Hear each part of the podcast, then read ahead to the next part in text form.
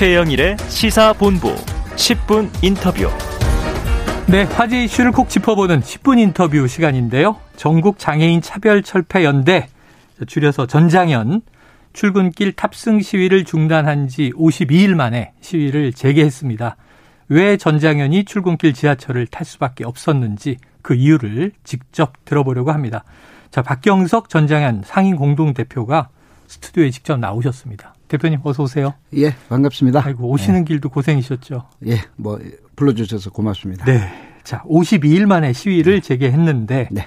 시위를 다시 시작한 이유 어떻게 말씀 주시겠습니까? 어, 기획재정부가 네. 이 장애인 권리 예산 지금까지 요구했던 이런 장애인 권리 예산과 관련해서 네. 5월 달까지 각 부처 예산을 다 받고 이제 예산 논의를 해야 되는데 음. 그 과정에서 저희는 이 면담을 요청하고 실무자라도 좀 만나서 음. 저희의 예산을 설명하자라고 했음에도 불구하고 네. 전혀 반응도 하지 않고 있어서 아.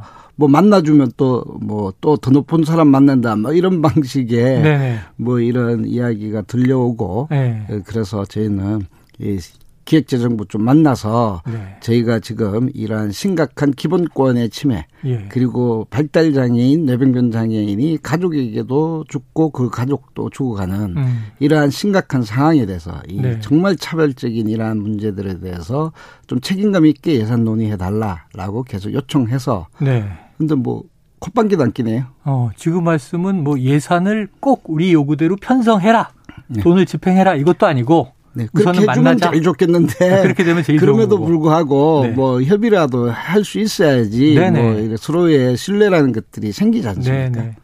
아 이게 만나는 게 어려운가 하는 생각도 네. 드는데 지금 말씀하신 대로 이제 정부 측 입장에서는 네. 일단 만나면 요구가 점점 많아지지 않겠나 복잡해질 수 있다 뭐 이렇게 네. 생각하나 보죠. 그렇죠. 뭐 저희가 뭐 요구가 더 많아진다라기보다 음. 우리에 대한 예산을 가지고 책임 있는 음. 말을 전혀 하지 않겠다라는 뜻으로 저희는 들립니다. 아, 네, 그렇게 이해를 하고 계시다. 네. 자 시위 현장을 보니까요. 네. 우리 죄를 사하여 주십시오. 네. 이 T4, 네, T4, T4, 네. T4를 아십니까? 하고 적힌 피켓과 사다리를 목에 걸고 음. 계시더라고요. 이거 네. 어떤 의미예요? T4라는 거는 네. 39년도에 나치가 네. 전쟁 수행 능력에 도움이 되지 않는다. 노동 능력이 아. 없다라는 이유로 네. 유대인을 죽이기 전에 학살하기 전에 아. 자국의 장애인들을 수십만 명을 네. T4는 생체 실험한 연구소 주소 이름이에요. 아. 거기에서 생체 실험을 했어요. 네. 아, 장애인들을. 자국의 장애인들에게. 자국의 장애인들. 그래서 그 죽인 이 이런 이 생체 실험의 음. 이 장소가 티포인데 음. 거기에 보면 이게 얼마 전에 넷플릭스에서 짧은 영화가 나왔습니다. 네. 우리 죄를 사여 주시옵소서라는 아, 영화인데 예. 근데 거기에 보면 산수 시간이 있는데 독일에 음. 그게 선생님이 이 비장애인 같은 경우 국가가 세금으로 지원하면 한 만 원 정도 음. 이렇게 예산이 드는데 장애인들은 10만 원이 든다. 음. 그래서 이거 산수 시간에 10만 원 빼기 만 원은 얼마냐 이런 질문이었는데 음. 거기에 이제 학생 한 명이 그러면 국가가 치러야 될 가치는 얼마나 됩니까? 라는 어. 질문을 하니까 옆에서 학생이 죽여야지 이런 이야기를 어. 하는 영화가 네네. 있습니다. 근데 맨 끝에 보면요. 더 슬픈 거는 음. 장애인들은 그렇게 서서히 잊혀져 갔다. 이런 아. 말이 있어요. 네네네. 그래서 한국 사회가 지금 똑같은 이런 상황이다. 네. 발달 장애인들, 뇌병변 중증 장애인들을 이렇게 죽여가고 음. 그리고 또 이제 기본적인 이동할 권리조차도 네. 보장하지 네. 않고 교육받을 수 있는 기회도 보장하지 않는 이 대한민국 아. 사회가 네. 있는데 그런데 이것을 히틀러 나치처럼 직접 죽이는 방식이 아니라 음. 가족을 통해서 부담스럽게 이렇게 음. 만들어가는 이 상황이 한국판 티포다 뭐 이런 네. 이야기를 저희는 하고 싶어서 아. 결국은 비용 문제가 아니냐. 네. 비용 때문에 결국은 이런 상황들을 만들어 가고 있고 네. 지속적으로 아주 구조적으로 만드는 이런 문제가 본질의 문제가 아닙니까? 음. 라고 이렇게 질문한 야, 겁니다. 언론에서 스치듯 본 구호가 네. 이렇게 가슴 아픈 또 의미를 네. 담고 있다는 걸 설명을 들어야 아는 게 참 제가 부끄럽습니다. 네. 자, 그런데 이제 이동권 투쟁도 그렇고 이게 네. 뭐제 기억에도 하루 네. 이틀 문제가 아니고 오래 해오셨잖아요. 네, 그렇습니다. 그런데 이제 최근에 네. 불거진 문제, 네. 일종의 좀 사회 갈등이라고 할까요? 그렇죠. 여기서는 왜 꼭 출퇴근길 지하철이어야 하느냐 이런 예. 지적들이 많이 받으시잖아요. 그렇죠. 왜 이 방법이다라고 얘기하시겠습니까? 저희는 2001년도에 오이덕에서 지하철에서 리프트가 떨어져 죽고 2002년도에 또 발산역에서 장이 떨어져 죽었을 때 네네. 저희는 지하철로까지 내려갔었어요. 아. 네. 그리고 이 장애인들의 이동할 권리가 권리로 2005년도에 음. 이렇게 법적으로 명시됩니다. 네. 그런데 이 보통 이 오후 시간에 이렇게는 계속 타고 했었어요. 음. 근데 이제 출근길에 타게 되니까 네네. 이게 또 문제가 되더라고요. 왜 네. 출근길이어야 하느냐. 그 우리가 지옥철이다, 그렇죠. 깡통이다, 뭐 이런 얘기 하지 않습니까? 그런데 뭐 오후에 타던 저는 안 타는 것이 가장 좋다라고 생각합니다. 음. 그런데 이 사회가 전혀 움직이지 않더라고요. 음. 왜또 출근길은 안 됩니까? 라는 질문도 또 가능하지 않습니까? 네네. 근데 이 문제의 본질은 정말 정부가 대한민국 사회가 음. 이런 방식으로 무관심하고 그리고 정부는 무책임했고 음. 그리고 기본적인 시민의 권리조차도 보장하지 않는 이 대한민국 사회에 대해서는 오히려 질문하고 싶습니다. 음.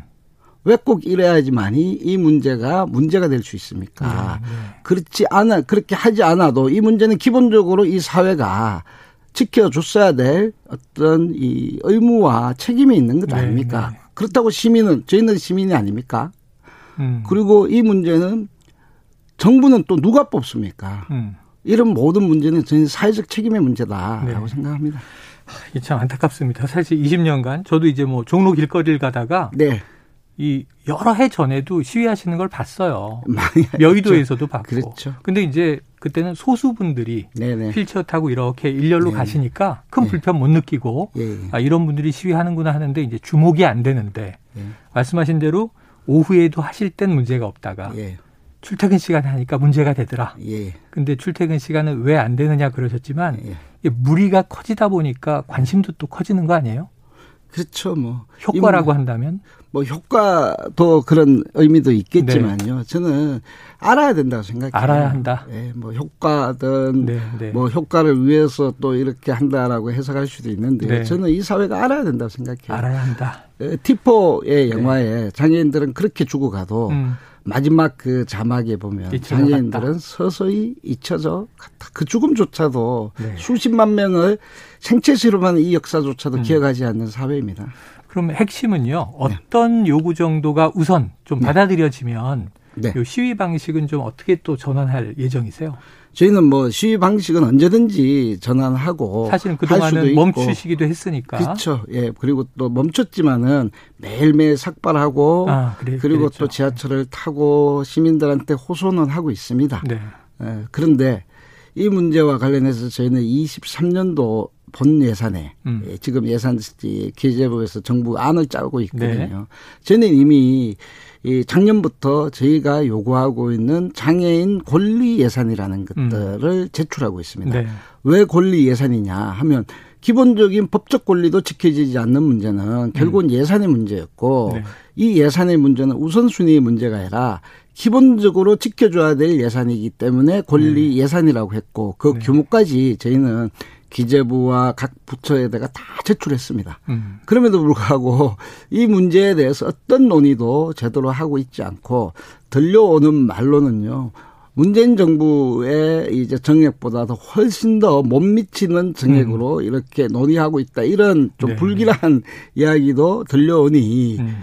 좀이 추경 이 장관께서 어, 인사청문회 때 이 예산, 장애인 예산을 확대해 왔다라고 네. 이렇게 약속 발언을 하시더라고요. 음. 장애인 예산 확대 안 해온 정부 없었어요. 네네. 네. 그런데 구체적으로 저희가 제출한 예산에 대해서 답을 좀 주십시오. 라고 이야기하고 있습니다. 네. 장애인들 스스로가 필요하다고 요구하는 예산에 네. 대해서 네. 정부는 답해야 한다. 답하실 때도 된 거 아닌가 하는 생각도 들어요. 늦었죠. 왜냐하면 지금 2001년도에 이미 네, 네. 장애인도 버스를 타고 싶어요. 이렇게 그렇습니다. 외친 게 지금 뭐 10, 20년이 넘었습니다. 21년죠. 네. 그런데 지금도 장애인도 이동하고 싶어요. 이렇게 예. 얘기하고 계신 건데 그렇죠. 지금 21년 지났는데 이동권의 실상은 어떻습니까? 조금 개선된 점도 있습니까? 뭐 50년 1950년도 전쟁 났을 때보다 네. 2022년도에 한국은 개선됐습니까? 어마어마하게 개선됐죠. 네, 네. 이거는 저희는 개선되는 걸로 보느냐, 네. 여전히 차별받고 있는 것으로 보고 있느냐에 아. 대한 시각의 차이라고 저는 생각합니다. 예, 예. 근데 서울 같은 경우나 이런 데는 조금 더 이제 저상버스 도입이나 이런 것들이 적극적이고 음. 또 투쟁들이 많았기 때문에 이렇게 도입됐지만요. 음. 21년이 지나도 어떤 지방은요, 저상버스 한 대도 도입 안 했어요. 아, 이거 말도 안 되는 상황이에요. 네, 네. 법에는 도입하라라고 돼 있거든요. 네, 네. 근데 예산을 각 지자체에다가 떠맡겨 버리니까 거기도 또 우선순위가 있지 않습니까? 네, 그렇죠. 그러니까 뭐 안 하는 데는 아예 안 안 해도 어쩔 수 없는 상황이라는 예. 겁니다. 그래서 저희는 모든 교통 수단에 대해서 이동하고 싶은데 이용해서 이동하고 싶은데 음, 그런 지역적 편차들이 너무너무 심해요. 음. 그래서 기재부가 책임지고 이 문제를 해결해야 된다라고 네. 저희는 주장하고 있습니다. 네. 이게 뭐 하루 이틀의 주장이 아니신 겁니다. 네. 자, 윤석열 정부 첫 추경이 뭐 얼마 전에 있었고요. 62조 원 상당의 역대 최대 규모였는데 네. 이 안에 이제 장애인 이동권 관련한 예산을 보니 예. 연구비 2억 네. 이게 전부였다. 예. 상당히 좀 허탈한 느낌이셨겠어요? 뭐 너무 무시당했다. 아. 어, 무시해도 이렇게 무시할 수 없다라고 생각을 합니다. 이 추경호 장관이 이 추경 예산 때 답변한 게 있는데요. 네. 이번 추경의 취지에 맞지 않다라고 아, 하는데요. 예. 오히려 이런 것들이 더 취지에 맞아야 된다라고 생각합니다. 음. 코로나 시대에 장애인들이 비장애인에 비해서 사망률이 23배였어요. 네네. 그리고 어떤 장애인 거주시설에서는 집단적 100인 이상의 거주시설에는 코로나 시기 제대로 나오지도 못했고 음. 집단적으로 감금당하면서까지 확진율이 50% 가까이 돼요. 네네. 이런 세상이 없다라고 생각합니다. 그러면 코로나 시대에 피해받은 문제에서 가장 최약자에 대한 음. 이런 문제들에서 반성하고 오히려 이런 문제들도 좀 적극적으로 논의해서 추경 62조나 되는데요. 음. 근데 이동의 문제 같은 경우에는 겨우 뭐 저희가 1612억의 예산에 추경 네. 예산을 넣었지만 꼴랑 2억을 갖다가 보장하면서 이것이 취지에 맞다고 하느니 이건 누구의 취지입니까? 기획재정부 네. 장관의 취지입니까? 아니면 돈 가진 사람들의 취지입니까? 이런 이야기들을 하면서 무시했다라고 저희는 생각합니다. 네, 알겠습니다. 무시당했다. 이게 사실 좀 심리적인 차별감 이게 더 또 크지 않나는 생각이 듭니다. 차별공화국입니다, 저희는. 차별공화국이다. 지금 민주공화국이 아니라 대한민국은 차별공화국입니다. 자, 윤석열 정부 출범한 지 이제 한 달여 됐습니다. 네. 앞으로 이제 윤석열 정부의 또 장애인 권리 정책도 나오리라 이제 네. 기대를 해보는데요. 좀 어떤 내용을 담아야 할지, 어떤 기조로 접근해야 할지 좀 당부의 말씀을 오늘 기회 삼아 주신다면요. 윤석열 대통령께서 후보 시절에 행복 추구권을 이야기하셨고 네. 그는 발달 장애인의 미술 관람을 하면서 음. 그것은 정부가 지켜야 될 권리다. 라고 이야기하셨어요. 저는 그거 그 기조로 지키면 된다고 생각합니다. 음. 행복을 추구하는데 그거는 국가가 해야 될 일이라는 것들을 했음에도 불구하고 예산을 넣지 않는다면 이건 음. 무슨 소용이 있겠습니까? 네, 네, 아무 소용 없죠. 네. 똑같은 이야기의 반복입니다. 지금까지 어떤 정권의 문제가 아니라 음. 지금까지 권력을 집행했던 이 책임자들의 모습이 그 정도 수준이었다라는 네. 거예요. 그것을 이 증명하는 길은 음. 저희가 제출하고 있는 장애인 권리 예산을 정말 책임감 있게 논의해 달라라는 것을 네. 요청하고 싶습니다. 그래요. 차별을 5월 없애려면 5월달에 5월달, 6월달 네. 중에 물론 그 전에도 장애인들이 발달 장애인 또 네. 특히 뇌병변 중증 장애인이 음. 가족들과 가족에게 부모에게 죽임을 당하고 가족들도 자살한 사건이 네. 2022년도만 해도 3월 2일 날 두 건이 있었고요. 네. 5월 17일 날 또 있었고요. 그리고 또 5월 23일 날 또두 음. 건이 하루 동안 일어나고요.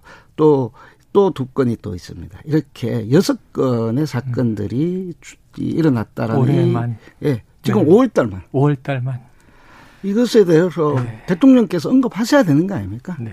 가슴 아픈 이야기입니다. 지금 청취자 여러분 뭐 다양한 의견이 들어오고 있는데요. 네. 대표적으로 이제 좀 다른 의견 두 개를 뽑아보면 청취자 2193님은 장애인도 똑같은 국민입니다. 귀 기울여 주세요. 우리는 모두 이미 장애를 가지고 있을지도 모릅니다. 모를 뿐이지요.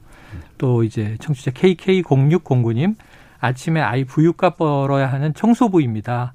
전장현 시위로 출근을 못해서 일을 더 못하게 됐는데요. 다른 사람의 생계와 생존을 위협하면서 꼭 권리를 주장해야 하는 건가요? 이분은 약자신 것 같아요. 네, 그렇죠. 이런 의견들 다 이제 오늘 전해드렸으니까 또 이제 고민을 하되 이제 제일 중요한 건 좀 정부가 어, 책임 있는 네. 이저 협의 논의를 이제 응하는 것이다 이런 생각도 해봅니다. 정부에게도 꼭 네. 좀 그런 말씀을 좀 전해 주십사. 알겠습니다. 그리고 죄송한 마음과 네. 무거운 마음을 저희들 때문에 네. 이렇게 피해 보신 네. 시민분들께도 정말 무겁고 죄송한 마음을 전하고 싶습니다. 알겠습니다. 오늘 이렇게 스튜디오까지 와주셔서 또 이제 고견 들려주셔서 감사드리고요. 뭐 사실 따지고 보면 저도 가족 중에 장애가 있어서 아, 예. 장애인 가족인 거고요. 네. 우리 많은 분들의 다수가 또 본인이 장애인이거나 네. 장애인의 가족이거나 함께 살기 위한 우리가 머리 맞댐을 필요로 하는 시점 아닌가 싶습니다. 오늘 말씀 잘 들었습니다. 예, 함께 살게 해 주십시오. 예. 자, 지금까지 전국 장애인 차별 철폐 연대 박경석 공동 상임 대표였습니다.